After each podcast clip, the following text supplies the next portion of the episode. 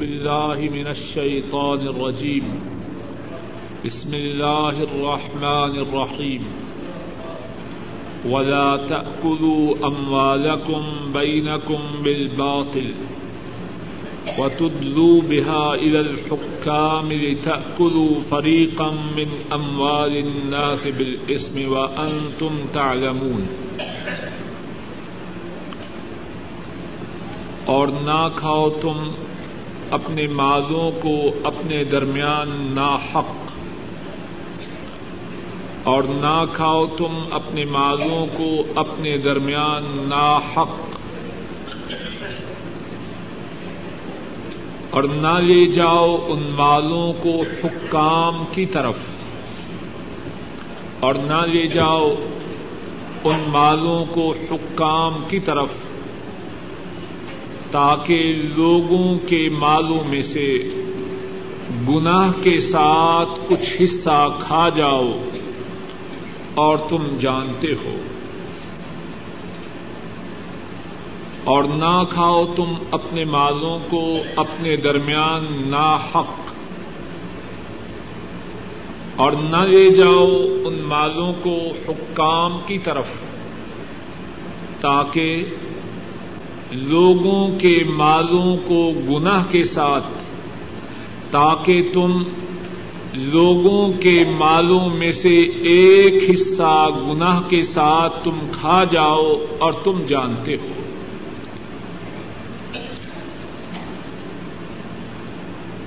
آج جو آیت کریمہ پڑی ہے اور اس کا جو ترجمہ ذکر کیا ہے اس سے پہلے جو آیت کریمہ تھی، اس میں رمضان کے احکامات کا ذکر ہے۔ اور اس سے پہلے جو آیت کریمہ تھی، اس سے اللہ سے دعا کرنے کا ذکر ہے۔ اور اس سے پہلے جو آیات کریمہ تھی ان میں رودوں کا ذکر تھا اور رودوں میں حلال اور پاکیزہ چیزیں فجر سے لے کر مغرب تک ان کا کھانا حرام ہو جاتا ہے۔ ان کے کھانے کی اجازت نہیں۔ اب جو اب جو مسئلہ بیان ہو رہا ہے، وہ اس چیز کا ہے جو ہمیشہ ہی حرام ہے۔ رمضان میں بھی اس کا کھانا حرام ہے۔ رمضان کے علاوہ دیگر مہینوں میں بھی اس کا کھانا حرام ہے۔ فجر سے لے کر مغرب تک بھی کھانا اس کا حرام ہے اور مغرب سے لے کر فجر تک رات کی تاریکیوں میں بھی اس کا کھانا حرام ہے۔ اب ذکر ہے اس چیز کا اور وہ چیز کیا ہے؟ لوگوں کے مالوں کو ناحق کھانا۔ آیت کریمہ پر توجہ کیجیے فرمایا، اور نہ کھاؤ تم اپنے مالوں کو اپنے درمیان نا حق ولا اور نہ کھاؤ تم اموالکم اپنے مالوں کو۔ مراد یہ ہے ایک دوسرے کے مال کو۔ بالباطل ناحق و تدلو بہا ال الحکام اور نہ لے جاؤ ان مالوں کو حکام کی طرف، حکمرانوں کی طرف، تاکہ لوگوں کے مالوں کا ایک حصہ گناہ کے ساتھ تم کھا جاؤ اور تم جانتے ہو۔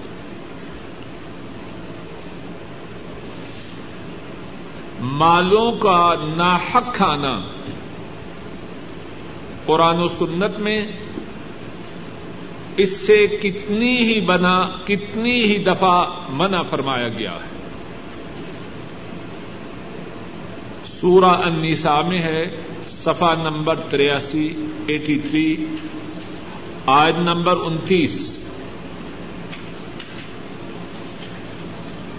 اوپر سے تیسری سطر۔ یا ایوہ الذین آمنوا لا تأكلوا أموالكم بينكم بالباطل إلا أن تكون تجارة عن تراض منكم ولا تقتلوا أنفسكم إن الله كان بكم رحيما ومن يفعل ذلك عدوانا وظلما فسوف نسلیہ نارا وكان ذلك على الله يسيرا اے اہل ایمان، اپنے مالوں کو اپنے درمیان ناحق نہ کھاؤ۔ اگر اللہ ایک ہی دفعہ کسی بات سے روک دیں، تو اس بات سے رکنا ضروری ہے کہ نہیں؟ ایک نہیں، ایک سے زیادہ دفعہ روکا گیا ہے۔ فرمایا اہل ایمان، نہ کھاؤ اپنے مالوں کو اپنے درمیان۔ نہ حق ہاں مگر یہ کہ تجارت ہو باہمی رضامندی سے۔ اور دوسری بات ولا تختلو انفسکم۔ اپنی جانوں کو قتل نہ کرو، ایک دوسرے کو قتل نہ کرو۔ ان اللہ کا نبکم رحیم بے شک اللہ تمہارے ساتھ مہربان ہیں۔ اور اس کے بعد کیا فرمایا؟ ومن يفعل ذلك عدوانا وظلما۔ اور جو شخص یہ کرے، جس بات سے روکا گیا ہے وہ کرے۔ دوسروں کا مال ناحق کھائے۔ کسی کو ناحق قتل کرے۔ ومن يفعل ذلك عدوانا وظلما۔ جو شخص یہ کرے، زیادتی کرتے ہوئے اور ظلم کرتے ہوئے، تو اس کا انجام کیا ہے؟ فسوف نسلیہ نارا۔ پس ان قریب ہم اس کو داخل کریں گے آگ میں۔ وکان ذلك على الله یسیرا اس زیادتی کرنے والے، ظلم کرنے والے کو جہنم کی آگ میں داخل کرنا اللہ کے لیے مشکل تو نہیں۔ وکان ذلك على الله یسیرا اور ایسا کرنا، زیادتی کرنے والے کو، ظلم کرنے والے کو جہنم کی آگ میں داخل کرنا۔ اور یہ بات ہے اللہ پر آسان۔ اور رسول کریم صلی اللہ علیہ وسلم نے بھی دوسرے لوگوں کے مالوں کو ناجائز، ناحق کھانے سے منع فرمایا۔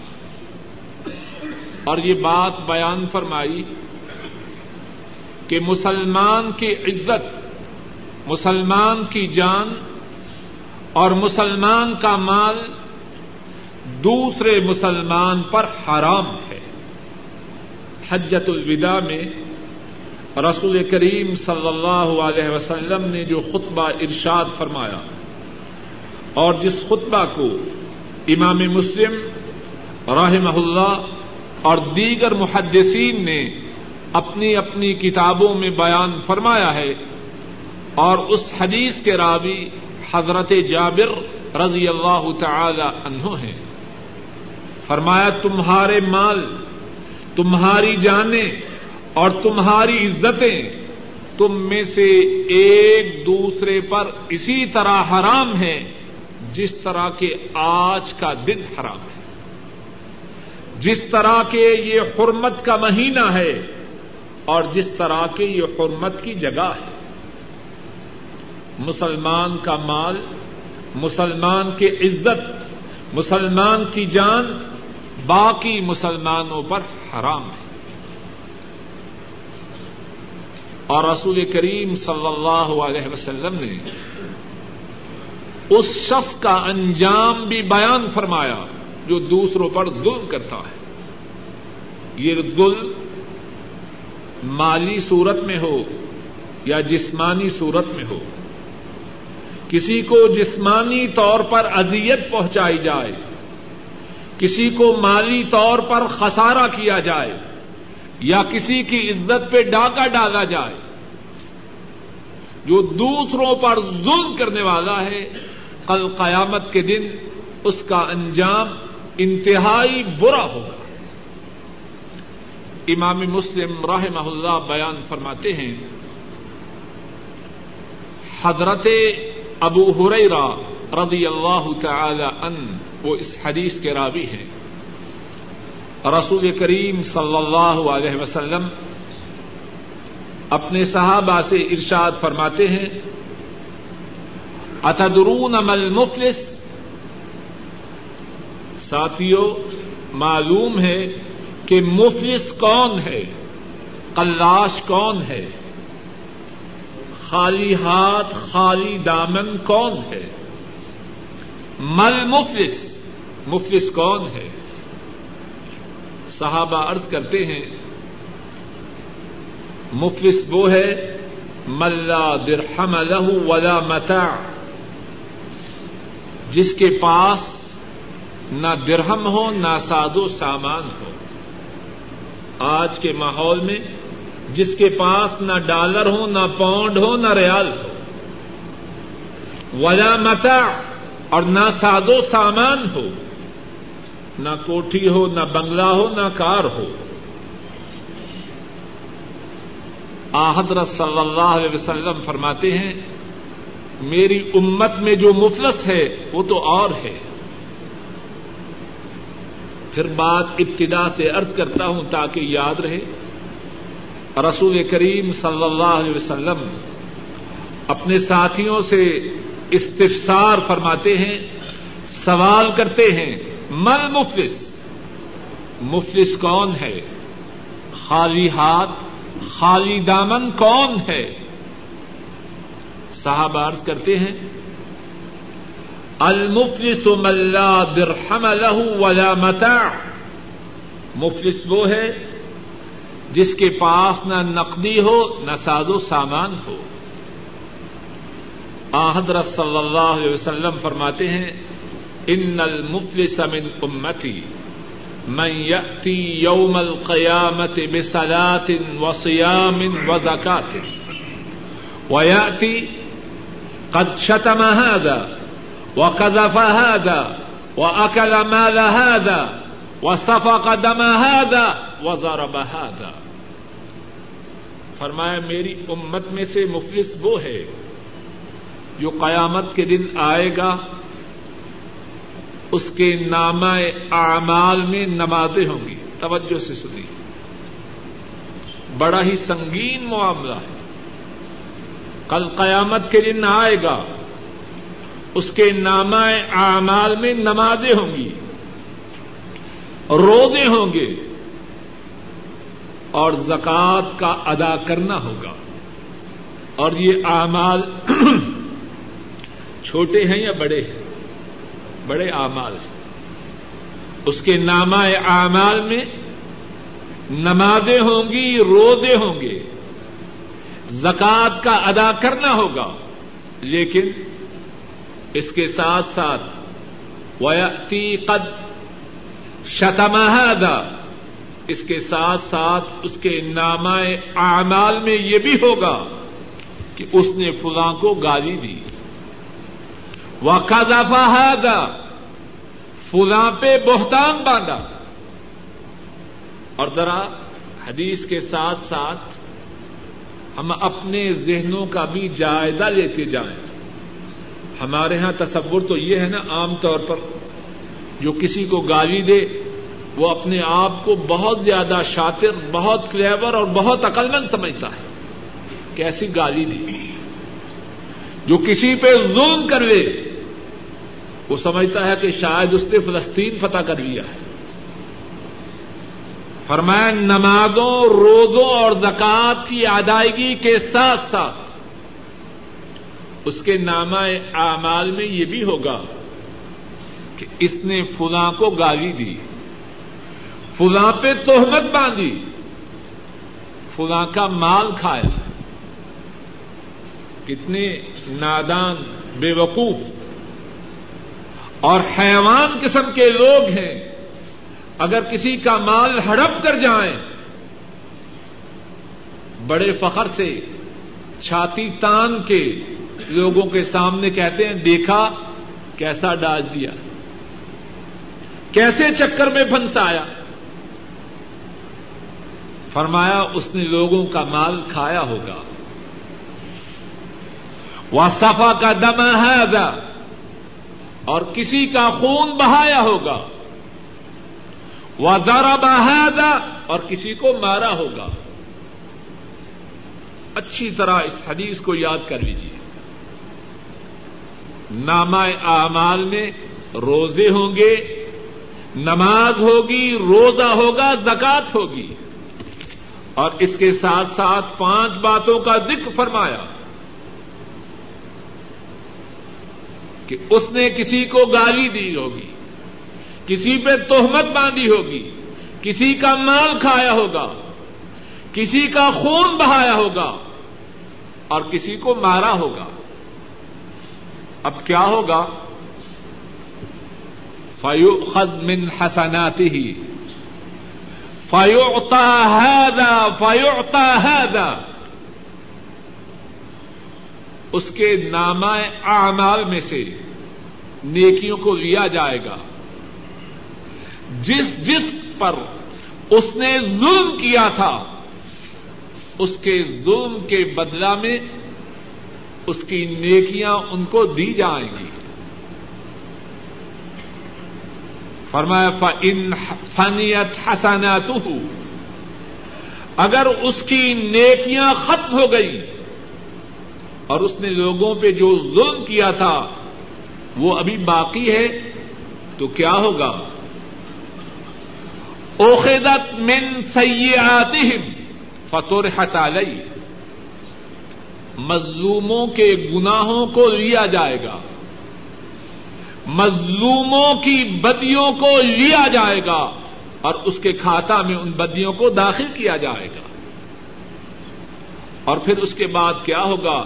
سم یترا ہو فنار پھر اس نماز کے ادا کرنے والے کو روزوں کے رکھنے والے کو زکات کے ادا کرنے والے کو جہنم کی آگ میں پھینک دیا جائے۔ سبب کیا ہے؟ لوگوں پہ ظلم کرتا رہا۔ اور جو بات آج چل رہی ہے وہ یہ ہے کہ لوگوں پہ جو ظلم کیا، اس میں سے ظلم کی ایک صورت یہ تھی کہ اس نے لوگوں کا مال ناجائز کھایا۔ اور رسول کریم صلی اللہ علیہ وسلم نے ایک اور حدیث میں ارشاد فرمایا، امام مسلم رحمہ اللہ اس حدیث کو بیان فرماتے ہیں، حضرت جابر رضی اللہ تعالی ان وہ اس حدیث کے راوی ہیں۔ رسول کریم صلی اللہ علیہ وسلم فرماتے ہیں، الظلم ظلمات یوم القیامہ۔ جو ظلم ہے کل قیامت کے دن ظالم کے لیے اندھیروں کا سبب ہوگا۔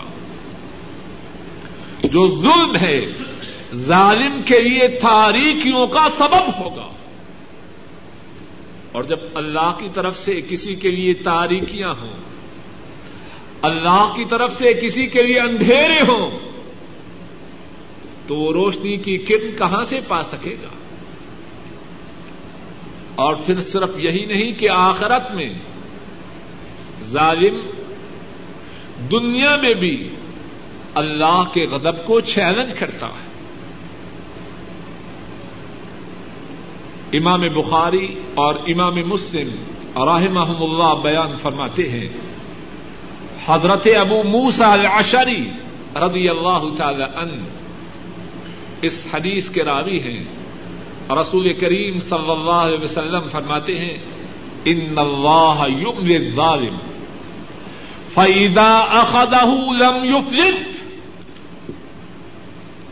فرمایا، اللہ ظالم کو ڈھیل دیتے ہیں۔ اللہ ظالم کو ڈھیل دیتے ہیں۔ اور ظالم کی بدبختی کی بات یہی ہے کہ جب اسے اللہ کی طرف سے ڈھیل ملتی ہے تو وہ سمجھتا ہے کہ شاید اس کے ظلم کی بنا پر اس کی کوئی باز پرس نہیں۔ ظالم بھی ہوتا ہے اور اندھا بھی بنتا ہے۔ ان اللہ یمل الظالم۔ اللہ ظالم کو ڈھیل دیتے ہیں، لیکن پھر جب اللہ کی گرفت ہوتی ہے تو اللہ کی گرفت سے بچ نہیں سکتا۔ اور گزشتہ دروس میں یہ حدیث پاک بھی گزر چکی ہے کہ وہ لوگ جن کی دعا کی قبولیت کی رسول کریم صلی اللہ علیہ وسلم نے گارنٹی بیان فرمائی ہے، ان میں سے ایک مظلوم ہے۔ جب وہ اللہ سے فریاد کرتا ہے جواب میں اللہ فرماتے ہیں وہ عزتی انسورن کا بدو بادحین اے مظلوم، مجھے میری عزت کی قسم۔ اور کون قسم کھا رہا ہے؟ اللہ مالک الملک۔ وہ قسم نہ بھی کھائیں، ان کی بات میں کوئی شک و شبہ نہیں۔ اللہ سے زیادہ سچا کون ہے؟ ومن اصدق من اللہ حدیثا اللہ سے سچا بات میں کون ہے؟ وہ قسم کھا کے فرماتے ہیں۔ وہ عزتی مجھے میری عزت کی قسم انسورن کا ولو میں تیری مدد ضرور کروں گا، اگرچہ تھوڑی دیر کے بعد۔ تو ظالم، اس کا انجام آخرت ہی میں برا نہیں وہ دنیا میں بھی اللہ کے غضب کو دعوت دے رہا ہے۔ تو فرمایا، ولا کلو اموالکم بینکم بالباطل۔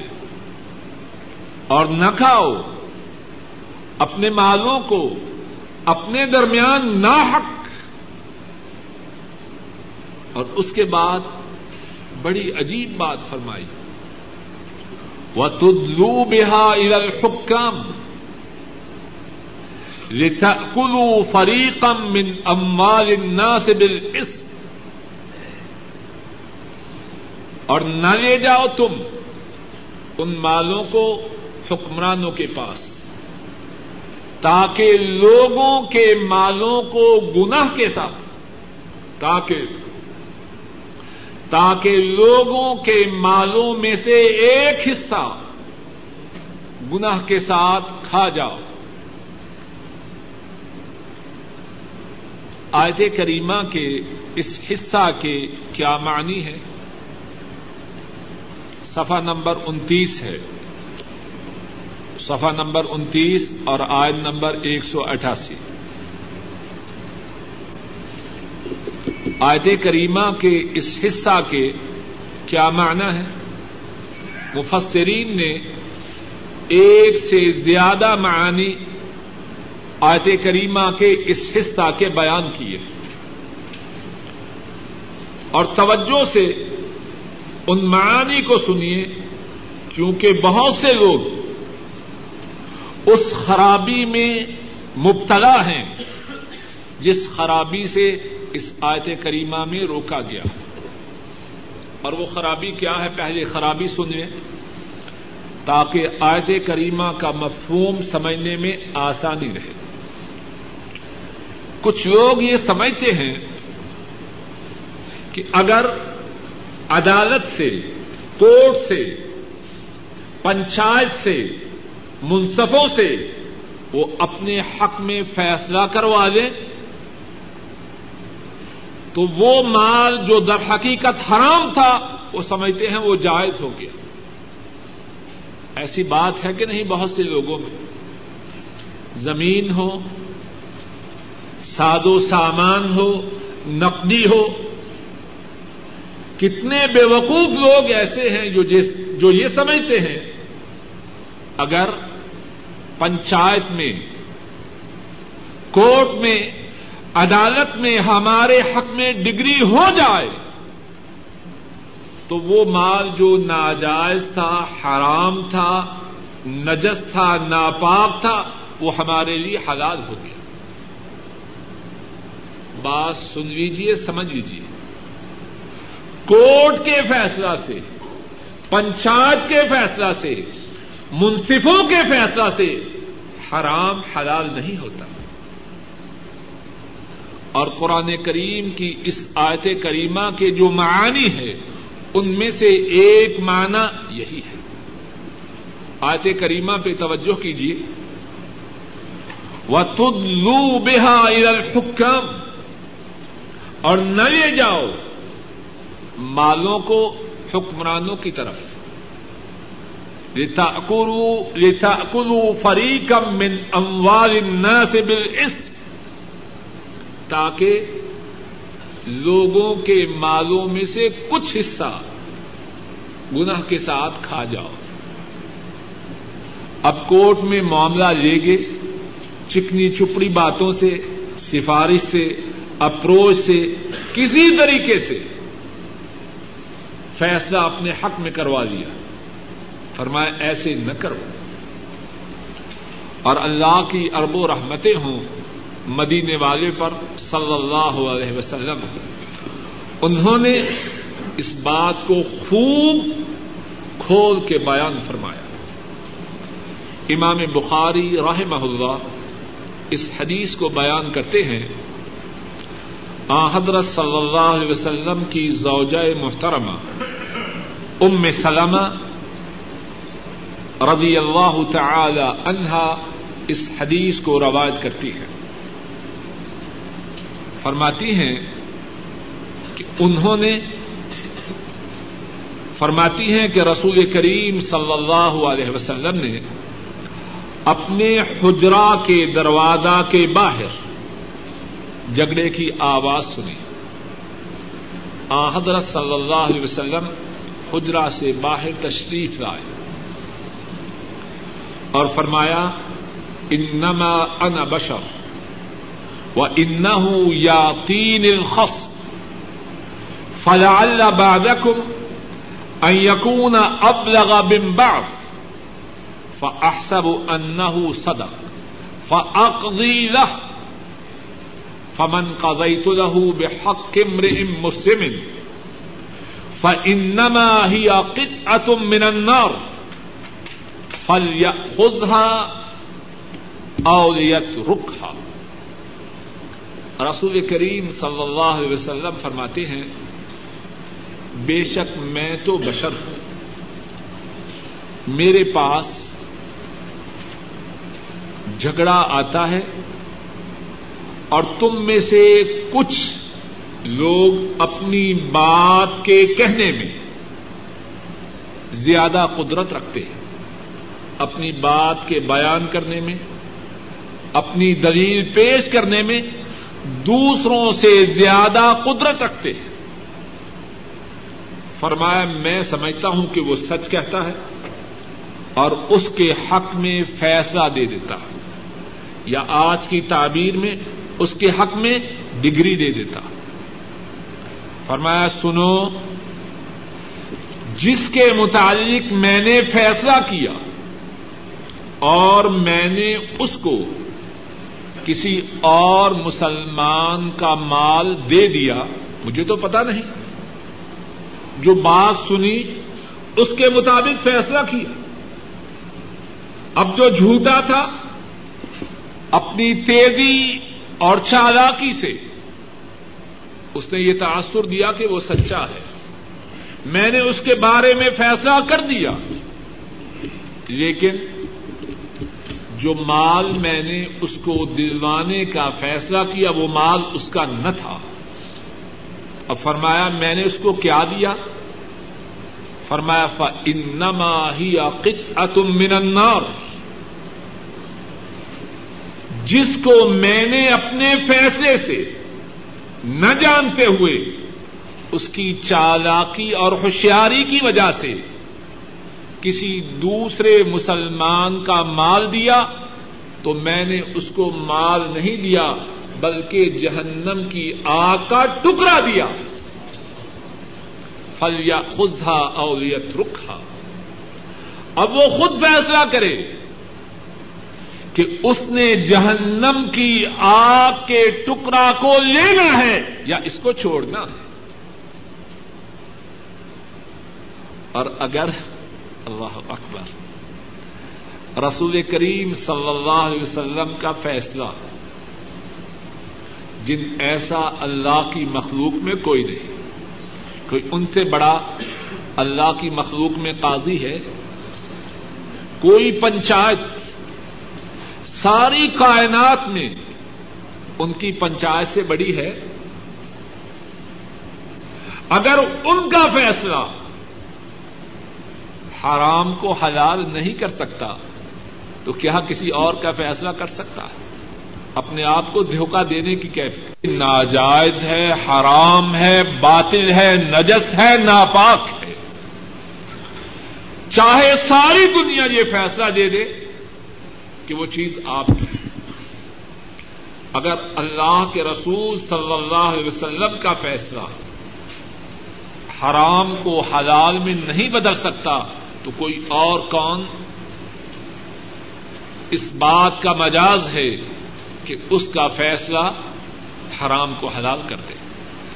تو پہلا معنی یہ بیان مفسرین نے کیا کہ لوگوں کے مالوں کو حکام کی طرف نہ لے جاؤ تاکہ ان سے ناجائز اپنے حق میں فیصلہ کروا دو ایسا نہ کرو۔ اور ایک دوسرا معنی اس آیت کریمہ کا مفسرین نے یہ بیان کیا کہ اموال کے متعلق، مال و دولت کے متعلق حکام کے پاس کیس لے جاؤ اور ان کو رشوت دو، تاکہ وہ تمہارے حق میں فیصلہ کریں۔ فرمائے ایسے نہ کرو۔ حکام کو اپنے حق میں فیصلہ کروانے کے لیے رشوت دینا ایسے نہ کرو۔ اور رسول کریم صلی اللہ علیہ وسلم نے بھی اس شخص پر لانت کی ہے جو رشوت دے یا رشوت قبول کرے یا رشوت کے لیے وسیط مڈل مین واسطہ بنے۔ امام ترمدی رحمہ اللہ بیان فرماتے ہیں، حضرت ابو ہریرا رضی اللہ تعالی عنہ اس حدیث کے راوی ہیں، لعن رسول اللہ صلی اللہ علیہ وسلم الراشی والمرتشی والرائش۔ فرمایا رسول کریم صلی اللہ علیہ وسلم نے تین قسم کے لوگوں پر لانت کی۔ اس پر لانت ہے جو رشوت دے۔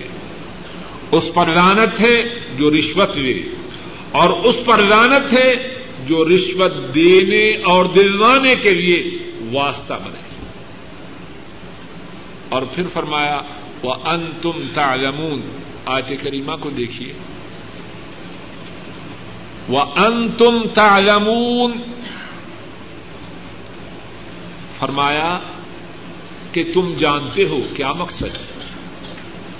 جب حکمرانوں سے تم اپنے بارے میں ڈگری لے لو گے کہ یہ مال میرا ہے، یہ جائیداد میری ہے، یہ زمین میری ہے، یہ گاڑی میری ہے۔ اور وہ چیز تمہاری نہیں۔ اور تم تو جانتے ہو۔ وہ ان تم تالمون تم جانتے ہو کہ حکمرانوں کا فیصلہ درست نہیں۔ جو جب تم بھی جانتے ہو، تو پھر ناجائز مال کو لینے کی کوشش کیوں کر رہے یس ازون کا انل وہ آپ سے سوال کرتے ہیں نئے چاند کے متعلق۔ کل ہی یا مواقع تو للناس والحج۔ آپ فرما دیجیے کہ وہ اوقات مقررہ ہیں لوگوں کے لیے اور حج کے لیے۔ وليس البر بأن تأتوا البيوت من ظهورها۔ اور یہ نیکی نہیں کہ تم گھروں کو آؤ ان کی پچھلی جانب سے۔ ولكن ولكن ولكن البر من اتقى۔ نیکی تو اس کی ہے جو متقی بنا وقت البیوت من ابوابها اور گھروں کو آؤ ان کے دروازوں سے۔ وطق اللہ اور اللہ سے ڈرو۔ لعلکم تفلحون۔ تاکہ تم کامیاب و کامران ہو جاؤ۔ یس عن الاحلہ وہ آپ سے سوال کرتے ہیں نئے چاند کے متعلق۔ کل ہی یا مواقع تو لنا سے حج آپ فرما دیجیے کہ وہ اوقات مقررہ ہیں لوگوں کے لیے اور حج کے لیے۔ اور نہیں ہے نیکی یہ کہ تم آؤ گھروں کو پچھلی طرف سے لیکن نیکی تو اس شخص کی ہے جو متقی بنے۔ اور آؤ گھروں کو ان کے دروازوں کی جانب سے۔ اور اللہ سے ڈرو تاکہ تم فلاح پاؤ۔ اس آیت کریمہ کا شان نزول کیا ہے؟ آیت کریمہ کا جو پہلا حصہ ہے یس الکان اہل کل ہی مواقع تو لنا سول حج آیت کریمہ کے اس حصہ کا شان نزول یہ ہے کہ با صحابہ نے رسول کریم صلی اللہ علیہ وسلم سے دریافت کیا کہ نئے چاند کی کیا کیفیت ہے؟ پہلے چھوٹا ہوتا ہے، پھر تھوڑا تھوڑا بڑا ہوتا ہے حتیٰ کہ مکمل ہو جاتا ہے اور پھر چھوٹا ہوتا ہے۔ اور اس کے مقابلہ میں جو سورج ہے، اس کی کیفیت ہمیشہ ایک ایسی ہے۔ تو ان کے اس سوال کے جواب میں قرآن کریم کی آیت کریمہ نازل کہ یہ جو نیا چاند ہے، یہ لوگوں کے لیے اوقات مقررہ ہیں۔ اور یہ حج کے لیے روزے، عید روزوں کی ابتدا روزوں کی انتہا، چاند سے۔ ہے حج کا تقرر، حج کا تعین وہ چاند سے ہے۔ طلاق کے جو مسائل ہیں، عدت کے جو مسائل ہیں، ان کا تعلق ان مہینوں سے ہے۔ اور یہاں یہ بات سمجھ لیجیے اور اسی طرح زکوٰۃ کی جو ادائیگی ہے اس کا جو حساب ہے وہ کمری مہینوں کے اعتبار سے اور یہ بات سمجھ لیجیے کہ یہ جو دینی باتیں ہیں، ان کا حساب کمری مہینوں سے ہے، جنہیں ہم عرف عام میں عربی مہینے کہتے ہیں۔ اب جو زکوٰۃ کا حساب ہے، یہ سالانہ ہے۔ تو کس سال کے اعتبار سے؟ شمسی سال کے اعتبار سے یا کمری سال کے اعتبار سے؟ کمری سال کے اعتبار سے۔ شمسی سال کے اعتبار سے نہیں، اور ویسے بھی شمسی اور کمری سال میں دس دن کا فرق ہے۔ تو جو زکوٰۃ کا حساب ہے، وہ عربی مہینوں کے حساب سے اور اسی طرح، جس طرح کے ابھی کہا، رودوں کا، رودوں کی ابتدا، رودوں کی انتہا، عید الفطر، یوم عرفہ کا تعین یوم النح کا تعین۔ ان سب باتوں کا تعین عربی مہینوں سے۔ ہے ان باتوں کے تعین میں شمسی مہینوں کا کوئی دخل نہیں۔ تو فرمایا کہ یہ جو چاند کا گھٹنا اور بڑھنا ہے، اس میں لوگوں کے لیے اوقات کا تقرر اور تعین ہے۔ اور اسی سے حج کی تاریخ کا تعین ہوتا ہے۔ اب اس کے بعد اسی آیت کریمہ میں ایک دوسری بات ہے۔ اور وہ بات یہ فرمائی کہ نیکی یہ نہیں کہ تم گھروں کو ان کی پچھلی جانب سے آؤ۔ نیکی یہ ہے، نیکی تو اس شخص کی ہے جو متقی بنے۔ آیت کریمہ کے اس حصہ کا شان نزول کیا ہے؟ ان شاء اللہ عزیز اسی بات سے آئندہ درس کی ابتدا کریں گے۔ اللہ مالک الملک، اپنے فضل و کرم سے قرآن کریم کے پڑھنے، قرآن کریم کے پڑھانے، قرآن کریم کے سمجھنے، قرآن کریم کے سمجھانے، قرآن کریم پر عمل کرنے، قرآن کریم پر عمل کروانے کی توفیق عطا فرما۔